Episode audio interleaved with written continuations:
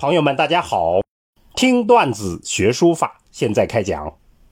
前面我们讲完了元明时期的十二个段子，今天就讲元明书论小节。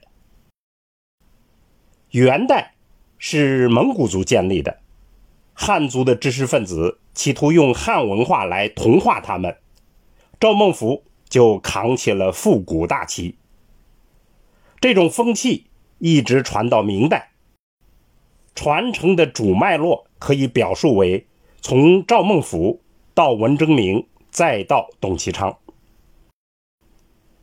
元初的书坛是在模仿宋人，所以赵孟頫就呼吁遵循古法，崇尚二王。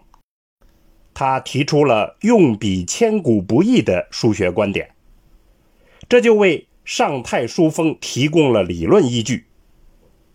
我们讲他的段子就叫用笔千古不易。在复古潮流之下，元代还出现了大批旨在恢复古法的教科书，内容主要是技法论和古代名家的语录。限于篇幅，我们这里没有讲这些内容。明代的书论种类和内容超出了历史上任何时代。明代帖学盛行，从帖会客，风靡朝野，上古摹古之书论，时起时落，成为明代的总基调。先是台阁体的天下，之后吴门书风崛起，中和雅正之学说畅行一时。直到明末，由于社会思潮变迁，狂怪之风。骤起，诸家纷争，此消彼长。按照内容，明代的书论可以分为五个类别，我们这里只讲了两类，一类是技法类，如风方的书诀、杨慎的墨池所录以及徐渭的书论等；另一个类别就是论述类，有项目的。书法雅言，董其昌的画禅式随笔等。明代的中期出现了一个热潮，就是奴书之争，就是当时把跟从古人称为奴书。祝允明专门写了《奴书定》来反驳。我们讲祝允明的书论段子的时候，涉及到了这样一个热点话题。董其昌是帖学书法的集大成者，他把禅宗的思辨哲学引入了书论，以禅喻书，影响极为深远。我们安排了两个段子来展示董其昌的观点。狂怪书风的言论，徐渭可做代表。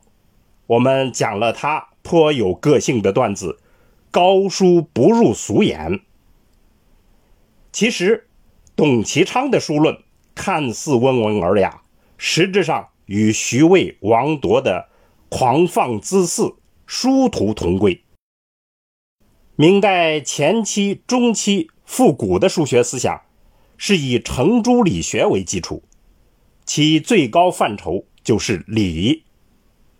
晚期的个性解放思潮是利用复古的风气，借古开今。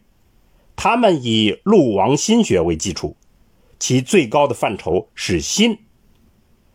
这种思想基础决定了书论的基本格局。如果还要极简版的元明书论，那就是一句话：保持复古主义倾向。审美理想的概括就一个字：雅，高雅的雅。好，朋友们，最近我们在网上与朋友们有一个互动的游戏，很多朋友参加了。那么应大家的热情鼓励，我们本周书论段子加更两次，也就是说共讲四次。愿大家继续转发分享，谢谢大家。听段子学书法，我们下次再见。